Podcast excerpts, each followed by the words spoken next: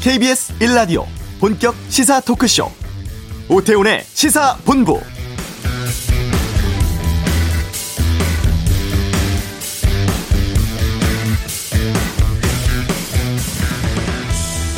지역 순회 방식으로 치러지는 민주당 경선 투표가 내일부터 시작합니다. 이 경선 판세 가늠해 볼 수 있는 첫 번째 경선지는 충청인데요. 주말에 결과 나옵니다. 주자들 모두 충청권 표심 잡기에 집중하고 있고 여권 1위 달리고 있는 이재명 경기지사는 과반 확보로 대세론 굳히기를 이낙연 전 대표는 역전의 발판을 마련하겠다고 벼르고 있다고 하죠.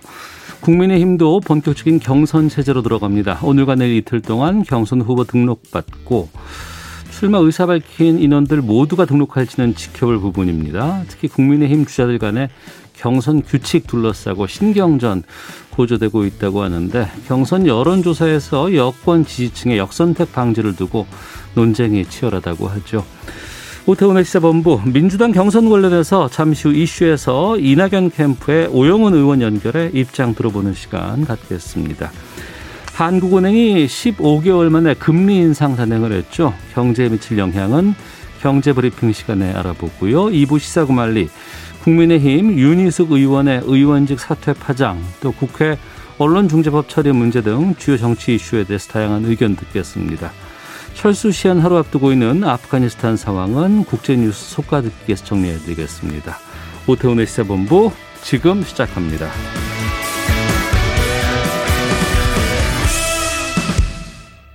네, 민주당의 지역 순회 경선 충청권을 시작으로 합니다. 이 순회 경선 초반 결과가 판세 좌우하는 만큼 상당히 많은 후보들 공을 들이고 있는 모양새인데요. 이낙연 캠프 수석 대변인인 오영훈 의원 연결해서 좀 자세한 이야기 나눠보겠습니다. 안녕하십니까? 네, 안녕하십니까? 예. 다들 충청권에 계시나요, 지금은 그러면? 네, 네, 부모님들 많이 가 있습니다. 네. 예. 주말 사이에 또 많은 분들 좀 만나셨겠네요. 네네. 어. 가벼운 얘기부터 좀 해보겠습니다. 네네. 지역 순회 경선 앞두고 그 이낙연 후보의 이미지 변화에 상당히 공을 네. 들이고 있다고 들었습니다. 어떻게 바꾸는 겁니까? 글쎄요, 지난 11월, 11일이었던 것으로 보이는데요. TV 토론에서 어, 제일 먼저 안경을 쓴 모습을 선보였고요. 예. 그리고 헤어스타일도 좀 바뀐 것을 볼 수가 있었습니다. 음. 어, 예전에는 이제 워낙에 이제 엄중한 이미지, 진지한 이미지가 좀 강해서 예. 많은 또, 어, 걱정들도 있었는데요. 네. 어, 좀 선명하고 경쾌한 느낌을 좀 주는 게 필요하다라는 어. 어, 우리 그 보좌진들의 판단에 따라서 어, 우리 이낙연 후보도 또 수용을 하셔서 네. 안, 안경도 쓰셔서 좀 선명한 이미지를 좀 주고 있다는 말씀드리고요. 그리고 예전에는 이발도 이제 이발소에서만 했었는데 최근에는 좀 미용실을 찾으면서 네. 어, 조금 더 새로운 스타일을 좀 보여드리기 위해서 노력하고 있습니다. 어. 노력은 하는데 그럼 바뀌고 나서 평가들은 어떻게 나오고 있어요? 어, 평가가 괜찮은 것 같습니다. 아무래도 예전보다는 그 엄근진 이미지에서 예. 어, 조금 더 선명하고 경쾌한 느낌이 든다. 어. 조금 젊은 이미지가 나타나고 있다. 뭐 이런 평가 있는 것 같습니다. 아, 알겠습니다. 네, 네. 그 김광진 전 비서관 청와대 예, 그렇죠. 캠프에 합류를 했다고요? 네, 네, 맞습니다. 지난주에 합류를 했고요. 예. 어, 이게 김광진 전 의원이시고 또 청와대 정무비서관으로 청년비서관으로 어, 문재인 정부를 도와서 역할을 하셨던 분입니다. 네. 또 전라남도 순천 출신으로서 또 저희 이낙연 후보와도 이제 인연이 좀 깊으시긴데요. 최근에 이제 캠프 전략실장 겸 대변인으로 저희들이 영입을 해서 어. 어, 큰 역할을 할 것으로 기대하고 있다는 점도 말씀드립니다. 어떤 역할을 좀 기대하고 있는 거예요, 그러면? 어쨌든 가장 중요한 건 이제 우선 청년 정책에 대한 전략을 새롭게 좀 짜는 문제, 좀 더 구체적으로 접근하는 문제에 대해서 어 김광진 어 전략실장이 좀 더 주력을 하, 게될 것이고요. 예. 또 하나는 또 어, 지금 최근 조사에서 우리 이 후보가 비호, 비호감도가 조금 다소 높게 나오는 것이 좀 걱정이 있었는데 네. 이것을 어떻게 하면 호감도를 높이는 것으로 음. 어 전환할 것인지 이에 대한 고민을 많이 하고 계신 것으로 알고 있습니다. 네. 지역 순회 경선 첫 시작이 충청권에서 이제 이루어지게 네네. 됐습니다. 네네. 뭐 전체 판세와는 좀 다를 수도 있기 때문에 이 충청의 네네. 민심은 지금 어떻게 파악하고 계세요?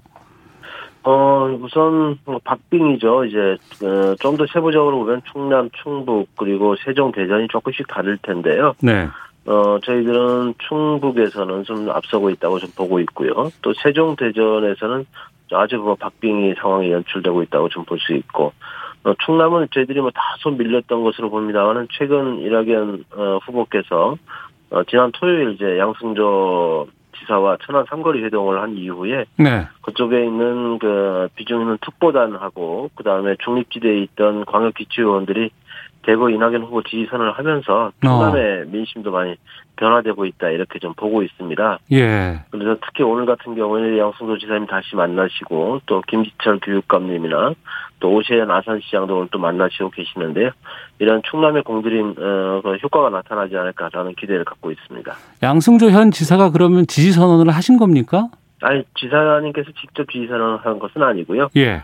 어, 관, 어, 관계되시는 분들, 특보단으로 좀 활동하실 수 있는 분들, 그리고 또, 광역기초위원들, 중립지대에 있던 의원들이 지지선을 하고 있다는 점 말씀드리고요. 오늘도 아마 지지선들이 계속 잇따라 있을 것으로 기대하고 있습니다. 네. 주요 변곡점이 있는 시기가 좀 있었습니다. 어, 네네.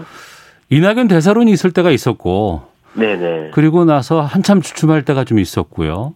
네네. 그랬다가 이제 초반에 예비 경선에서 좀 많이 회복하는 모양새였는데 네네. 다시 지금 하락하는 듯한 그런 분위기거든요. 네. 어, 캠프에서 좀 고민이 좀 많을 것 같습니다. 이게 어느 쪽으로 가야 되는 게 맞는가라는 이런 판단도 좀 중요할 것 같은데. 네, 물론 그런 지지율 주춤 현상이 있다라는 지적이 있습니다만 저희들 분석하기에 있어 분석할 때는 네. 본선 경쟁력에서는 여전히 좋은 결과가 나오고 있다는 점을 또 주목하고 있습니다. 네. 아마 윤석열 야권 주자와의 가상 대결에서 어, 이 후보에 비교해서도 어, 앞서고 있는 것으로 나타날 때도 있고요. 음. 그래서 상당히 뒤처지고 있는 것으로 나타나고 있지 않기 때문에 네. 특히 최근에 일부 후보에 대해서 후보 리스크가 있다는 지적이 계속 당원들 사이에 커지고 있습니다. 그렇다고 한다면 결국 본선에서 이길 후보가 누구냐, 본선에서 이길 후보는 이낙연이라는 흐름이 이어지지 않겠느냐 하는 기대를 하고 있다는 점 말씀드리고요. 네.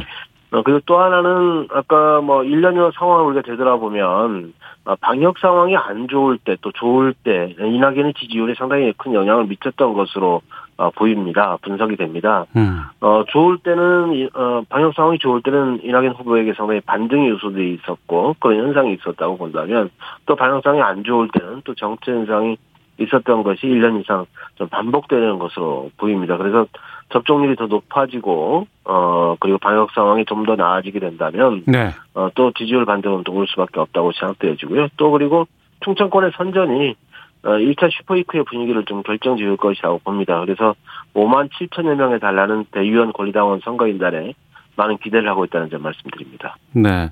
후보도 그렇고 또 후보에 계신 여러 캠프에 지원하고 계신 분들도 그렇고 네. 그동안 인터뷰 참 많이 하셨잖아요. 네네. 들어보면 이제 뭐 7말 8초 이때쯤이면 골든 클로스가 올 것이다. 캠프 쪽에서도 많이 네. 그동안 얘기를 하셨어요. 네네네. 근데 시간이 지금 지났는데 골든 크로스는 안 나오고 있거든요. 네네네.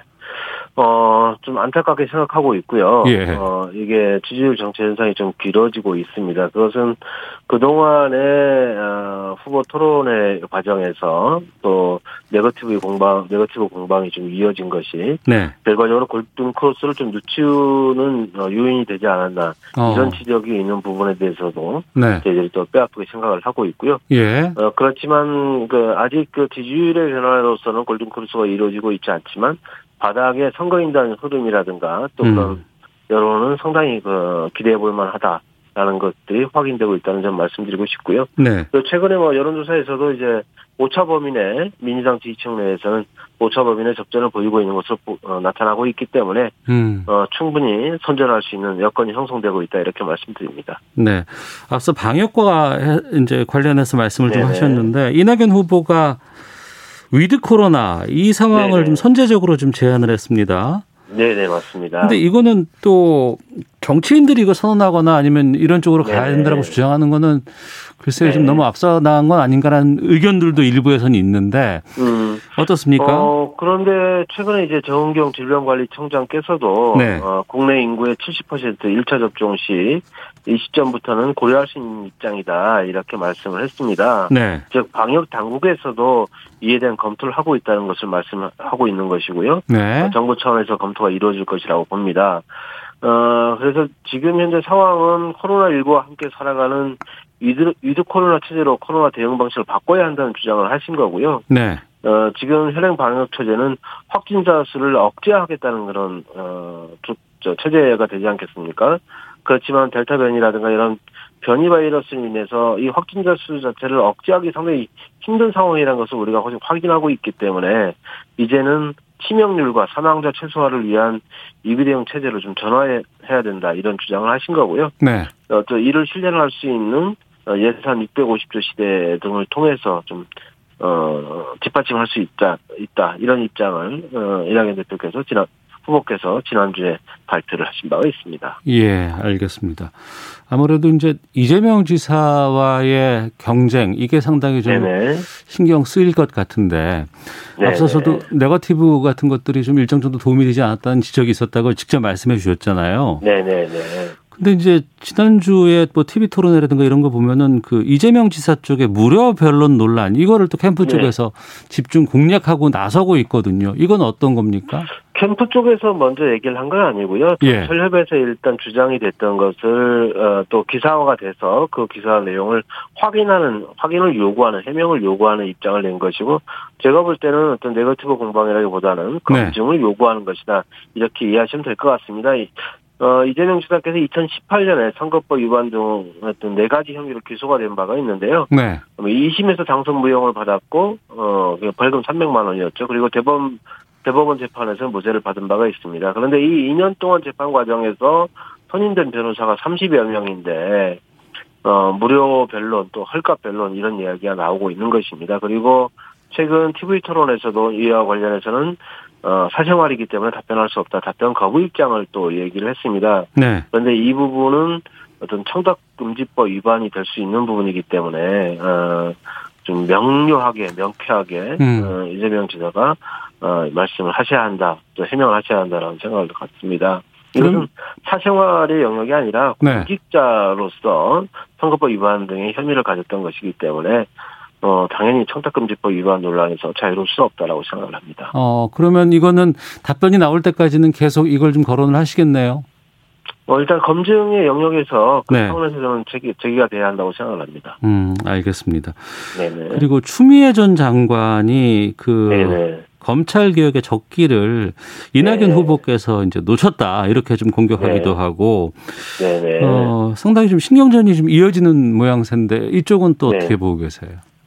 글쎄요, 뭐 저희들로서는 좀 안타깝죠. 추미애 후보의 공격에 대해서 어, 당 대표 6개월 동안의 당 대표 재임 시절 어, 공수처법 처리라든가 어, 검찰 개혁을 위해서 상당히 큰 역할을 했다. 역대 정부에서 성과를 내지 못했던 성과를 어, 이낙연 대표 시절에 냈다 이렇게 생각을 하고 있고요. 평가를 하고 있고 네. 어, 당시 에, 최고위원회에 가- 함께했던 김종민 최고나 신동민 최고 그리고 또 윤호중 당시 법사위원장과 함께 이 문제에 대해서 어, 같이 의논하면서 대응을 해왔던 것이고요. 그리고 그와 관련된 자세한 내용은 우리 김종민 의원께서 어, 이낙연 TV에 출연해서 어, 상세하게 밝혔다고 생각을 합니다. 그래서 더 이상 이 문제가 어, 어, 제기되, 제기되서는 안 된다라는 말씀을 좀 드리고 싶고요. 네. 앞으로 하반기에 어, 검경 수사권 분리와 관련된 입법이 지금 제, 어, 제출되어 있기 때문에 이를 완수하기 위해서 해결하기 위한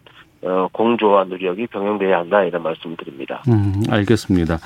지난주에 정치권에서 가장 큰 이슈라고 한다 그러면 국민의힘 윤희숙 의원의 이제 부도 그 부친의 부동산 네네. 투기 의혹 관련해서였습니다. 네네. 의원직 사퇴까지 지금 던진 상황인데 네네. 이러면서 윤희숙 의원이 내가 연루되지 않았던 게 확인이 되면 의혹 제기한 여권 인사들은 모두 책임져야 한다 뭐 이런 얘기들 막 계속해서 주장하고 있거든요. 네네.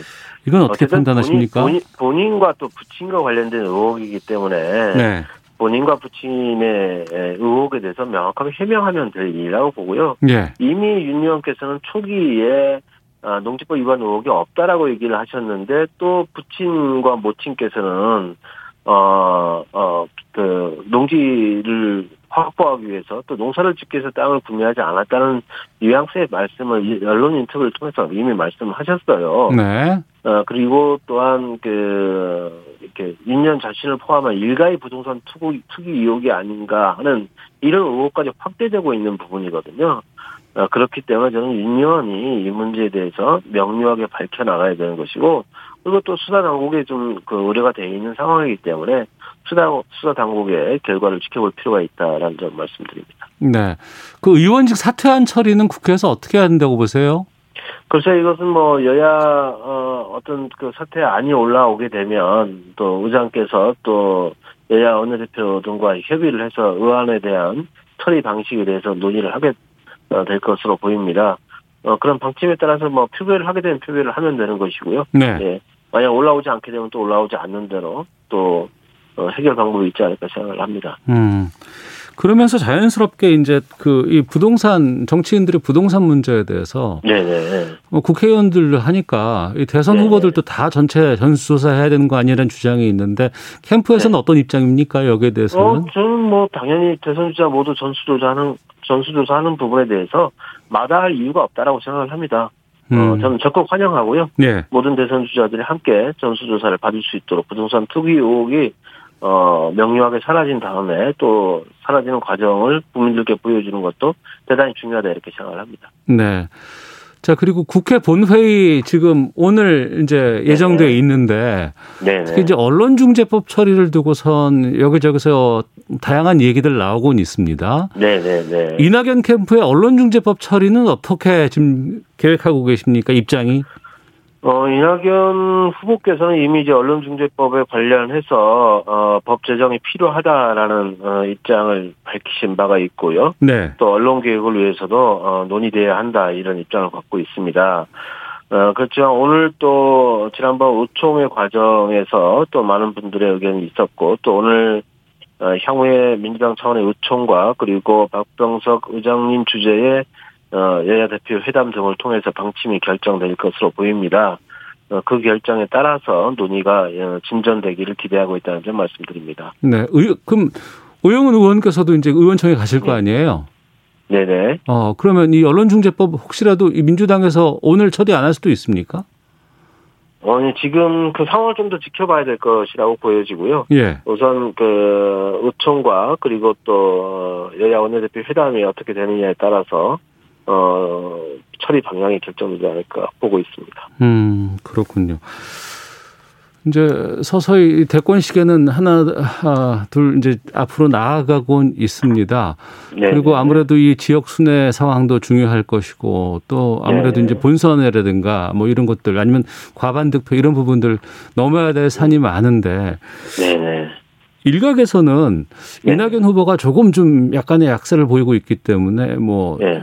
다른 후보와의 단일화 가능성도 열려 있다더라 이런 얘기들 네네. 예측 같은 것들 많이 하거든요. 네. 어떻습니까? 어, 아직 단일화 문제에 대해서 뭐 직접적으로 말씀드릴 상황은 아닌 것 같고요. 네. 저희들이 내부적으로 평가할 때, 어, 약간 밀리고 있는 형국이다. 뭐 이렇게 보기에는 아직 좀 이른감이 있다라고 좀 보여지고요. 네. 최근 민주주의 사전형 의원님들이 이제, 어, 예를 들어서 김정민 의원님이라든가 또 신동근 의원님이 어, 이낙연 TV에 출연을 해서, 어, 정책적 공조를 하고 있는 모습을 좀 보여주고 있고, 음. 아마 이러한 부분들이 조금 더 가속화될 것이라고 생각을 합니다. 특히 어, 박용진 어, 후보와도 어, 1대1 토론을 어, 선보이면서 상당히 많은 긍정적인 평가를 좀 받고 있습니다. 네. 그래서 앞으로 어, 정책적 연대가 가능한 또 어, 공조가 가능한 후보들과의 1대1 토론 어, 그리고 이낙연 TV의 출연을 적극적으로 계속 어, 유도를 해나갈 생각입니다. 어, 그런 과정을 통해서 음, 경선 지형에서의 조금 더 흥행 지수를 높이는 게 필요하다 이렇게 생각을 합니다. 네. 제가 제일 처음 이미지 변화 여러 가지 시도하고 계시다고 초반에 네네. 말씀을 드렸었는데 물론 이제 미용실도 좀 가시고 안경도 쓰시고 변화를 좀 많이 주고 계시다고는 합니다만 네네. 그 말씀하셨던 엄근진인가요? 엄중 예, 예, 근엄 예. 진지 이게 내용적으로 아니면은 그 예, 여러 가지 예. 정책적으로 좀 많은 변화가 좀 있어야 된다고 보거든요. 그런 준비들도 네. 좀 필요하지 않나 싶은데 어떻습니까? 네, 어쩐 좀더 명료한 정책이 많이 나와야 된다는 그런 지적 좀 보고 있고 듣고 있습니다. 네. 그렇지만 어, 쭉 흐름을 보시면 아시겠지만 이낙연 후보만큼 어, 미래 비전에 대해서 정책 과제에 대해서 구체적으로 제시하고 있는 후보는 어, 잘 보이지 않는다고 생각을 합니다. 이낙연 후보가 얘기하는 내 삶을 지켜주는 나라라는 슬로건 아래 어, 신복지 그리고 중산층 경제 어, 그리고 연상강국 신뢰기호 어, 문화강국 이러한 기조 아래 아, 구체적인 정책들을 발표해 나오고 있다고 보여지고요. 예. 최근에 충청권 이제 균형 발전론까지 말씀을 드렸습니다. 앞으로 좀 더 구체적이고 어, 국민의 가슴에 와닿을 수 있는 그런 정책 어, 비전을 어, 제시하는 데 최선의 노력을 다하겠다는 말씀 드립니다. 알겠습니다. 여기까지 말씀 듣겠습니다. 고맙습니다. 네, 감사합니다. 네, 지금까지 이낙연 캠프의 오영훈 수석 대변인 연결해서 말씀 나눠봤습니다. 이 시각 교통 상황 살펴보고 돌아오죠. 교통정보센터의 이현 리포터입니다. 네, 교통량은 많이 줄었는데요. 작업을 하는 곳이 많습니다. 중부 내륙고속도로 현풍 분기점 부근에서 작업을 하면서 양방향 3, 4km 구간 정체입니다. 영동고속도로 강릉 쪽인데요. 여주 부근에서 작업이 한창입니다. 3km 구간이 정체고 문학 휴게소 부근에서도 속도가 떨어집니다. 인천 방향 둔내 터널 일대가 밀리는 이유도 작업을 하고 있어서니까 참고하시고요. 경부고속도로 부산 쪽으로는 서울 요금소를 빠져나가기가 어려우실 텐데요. 죽전 부근 작업 때문입니다. 제2경인고속도로 성남 방향 하익 분기점에서 문학 쪽으로 여파를 받습니다. 서울 시내도 내부 순환도로 성수대교 쪽입니다. 정릉 램프 부근에서 작업 중이라 오늘 오전부터 홍제 램프부터 내내 이렇게 속도가 떨어집니다. 서부간 선도로는 특히 안양 방향 정체가 심한데요. 전 구간 지나는데 55분 정도 걸리겠고요. 정체는 작업은 양평교 부근 그리고 금천교 부근에서 하고 있습니다. KBS 교통정보센터였습니다.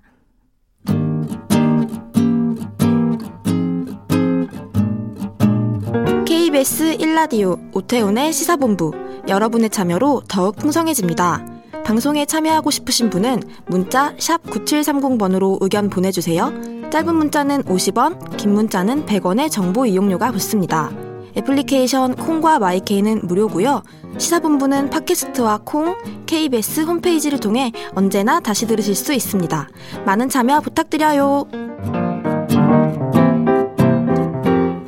네, 매주 월요일 알기 쉽게 경제 뉴스 풀어드리는 시간입니다. 경제 브리핑. 한국은행이 15개월 만에 기준금리를 인상을 했습니다. 이번 금리 인상 결정 우리 경제에는 어떤 영향을 미칠지 파장은 어떻게 나올지 좀 점검해 보겠습니다. 참 좋은 경제연구소의 이인철 소장과 함께 합니다. 어서 오십시오. 예, 안녕하세요. 예. 뭐 올리겠다는 얘기는 초반부터 많이 있었어요. 예. 근데 그 이게 이번에 근데 반영이 된 건데 그런데 보니까 선진국 가운데서는 기준금리 인상이 처음이라고요. 그렇습니다.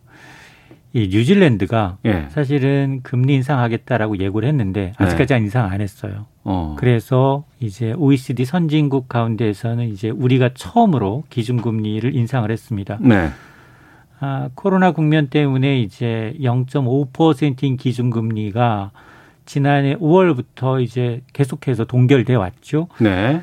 아, 15개월 만에 인상이 됐는데 금통위원 6명 가운데 5명이 기준금리 인상에 찬성을 한 겁니다. 음. 자, 이렇게 되면 연 0.5% 있던 기준금리가 0.75%로 인상이 돼서 이제 초저금리 시대의 종언을 구한다. 네. 오늘부터 예금금리, 적금금리 다 반영이 되고 있습니다.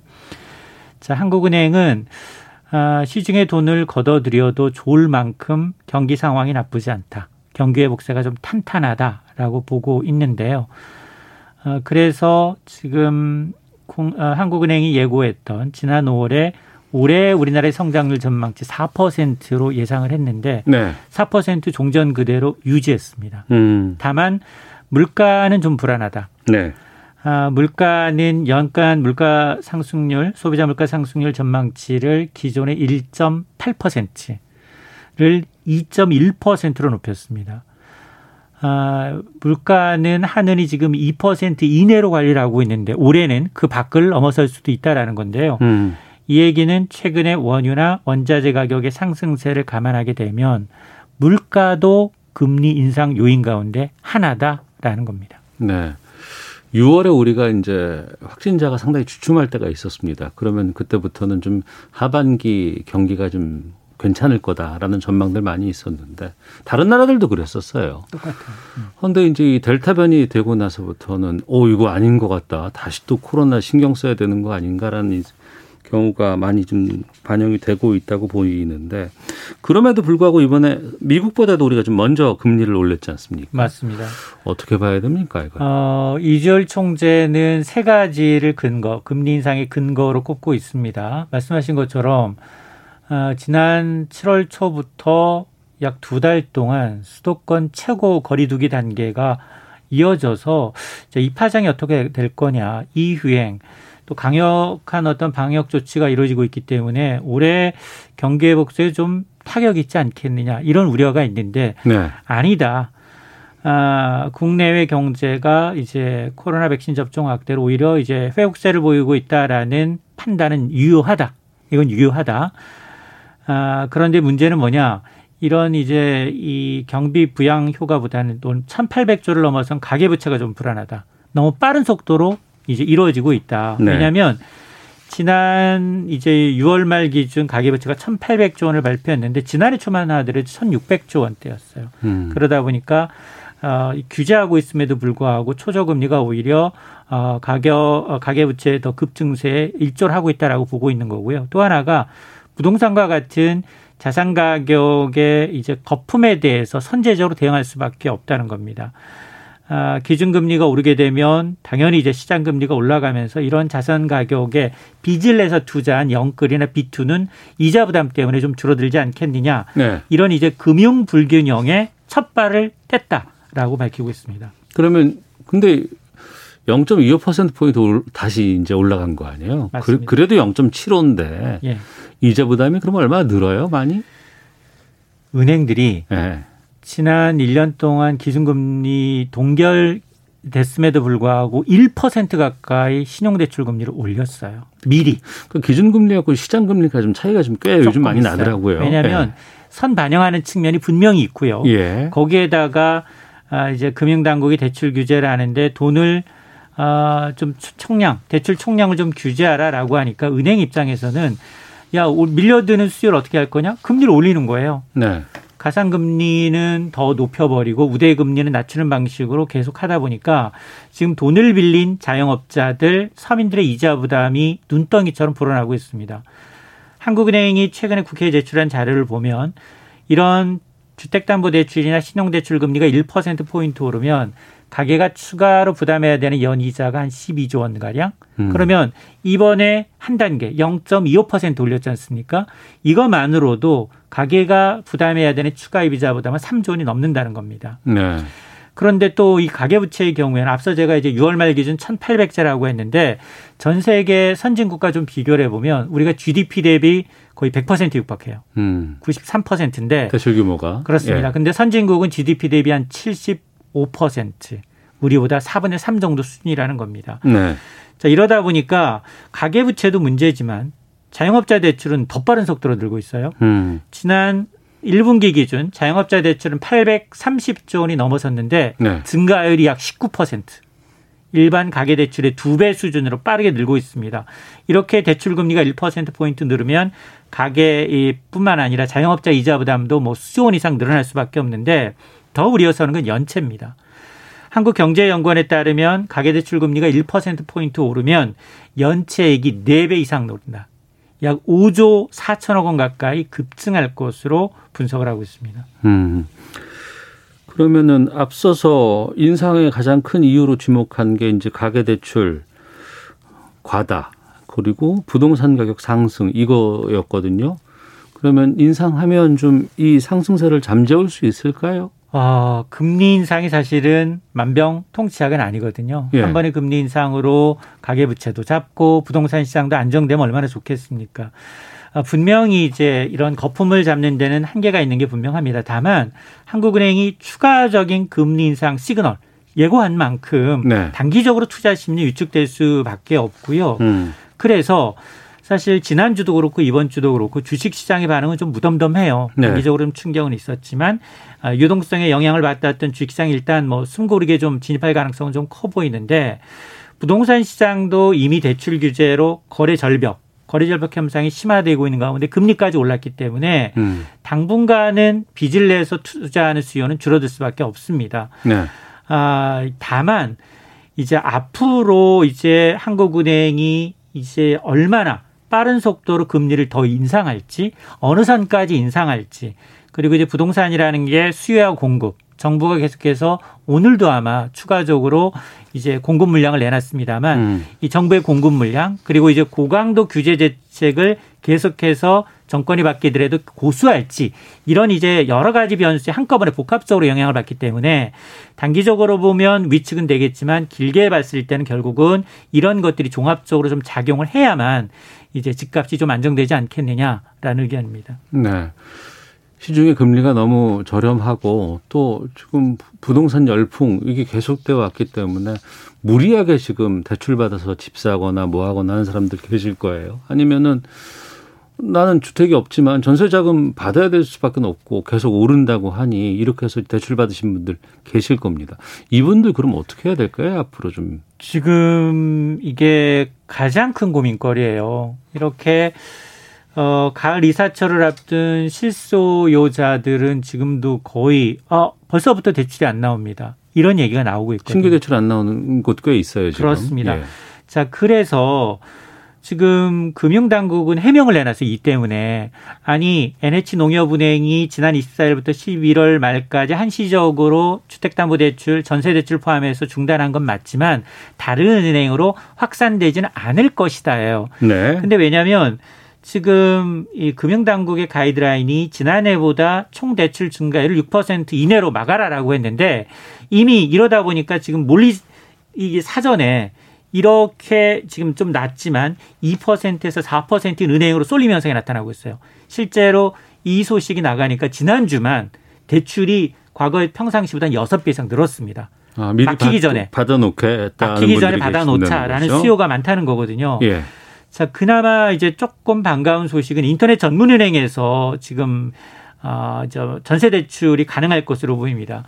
이게 K뱅크가 내일부터예요. 31일부터 100% 비대면으로 이용 가능한 전세 대출과 청년 전세 대출 상품을 출시합니다. 이게 이제 금리 인상되기 전이었기 때문에 전세 대출 한도는 한 2억 2,200만 원 선, 청년의 경우는 최대 1억 원까지 받으실 수가 있는데 금리가 굉장히 매력적이긴 합니다. 물론 뭐 신용 등급이나 이런 거에서 따라 달라질 수 있는데 어쨌든 이 상품을 좀 알아보는 것도 어, 방법입니다. 음, 대출 이자에 대한 부담들이 별로 없었기 때문에 시중에서는 그런 얘기도 있었어요. 뭐냐면 그거 안 쓰면 바보다. 맞아요. 예. 그렇게 해서 뭐 여기저기 그냥 투자하신 분들도 꽤 계신 것으로 알고 있습니다. 그리고 나서 지금 이제 금리 인상 됐다고는 하지만 아, 0.25%인데 뭐 어때라고 할 수 있을지 모르겠지만 이게 추세가 바뀌는 거 아니에요? 완전히 바뀌었죠. 예, 그러니까 왜냐하면 지금은 0.75지만 이게 1, 1이 될 수 있고 1, 2호가 될 수 있고 1, 5로 바뀔 수 있는 다양성이 틀어진 거 아니겠습니까? 맞습니다. 이미 시중금리는 올 연말 한 단계 더 금리를 인상할 것이다까지 선 반영하고 있어요. 올해 두 번 하겠다고 얘기가 얘기. 나왔었으니까. 그렇습니다. 이게 뭐라고 생각하시냐. 이제 엘리베이터가 예. 일단 지금 출발했어요. 음. 1층 간 거예요. 더 내려가지 않고 위로 올라갈 일만 남았거든요. 네, 네. 물론 경기 상황이나 코로나 국면이 변수이긴 하지만 음. 금리는 계속해서 올라갈 가능성이 높습니다. 네. 그래서 이유절 총재도 뭐라고 얘기했느냐.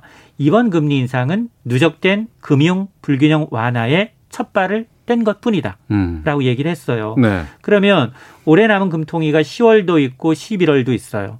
이 중에 둘 중에 한 번은 인상할 가능성이 높다는 겁니다. 올해 안에. 그렇습니다. 네. 그래서 미국계 증권사인 JP모건은 하느니 금리 인상 사이클이 시작됐다라면서 오는 11월 음. 그리고 내년 하반기에 각각 0.25%포인트씩 추가 금리 인상을 통해서 내년 말 기준금리는 1.25%까지 올라갈 것이다. 네. 근데 이제 이 전문 기관에 따라서 아 내년 하반기 아니야. 내년 상반기 올릴 수도 있어. 어. 이런 전망이 나오고 있거든요. 예, 예. 어쨌든 어, 우리나라의 로드맵은 이런데 가장 중요한 건 미국의 긴축 일정이거든요. 네. 미국은 어, 일단 이 자산 운용에 특히나 이제 글로벌 돈의 흐름의 바로미터기 때문에 가능하면 금리 인상을 좀 뒤로 미루겠다는 겁니다. 알겠습니다. 자, 경제 브리핑 참 좋은 경제연구소 이인철 소장과 함께했습니다. 고맙습니다. 네, 고맙습니다. 잠시 후 2부 시사구말리 주말 사이 정치 이슈 정리해드리겠습니다. 2부로 가겠습니다.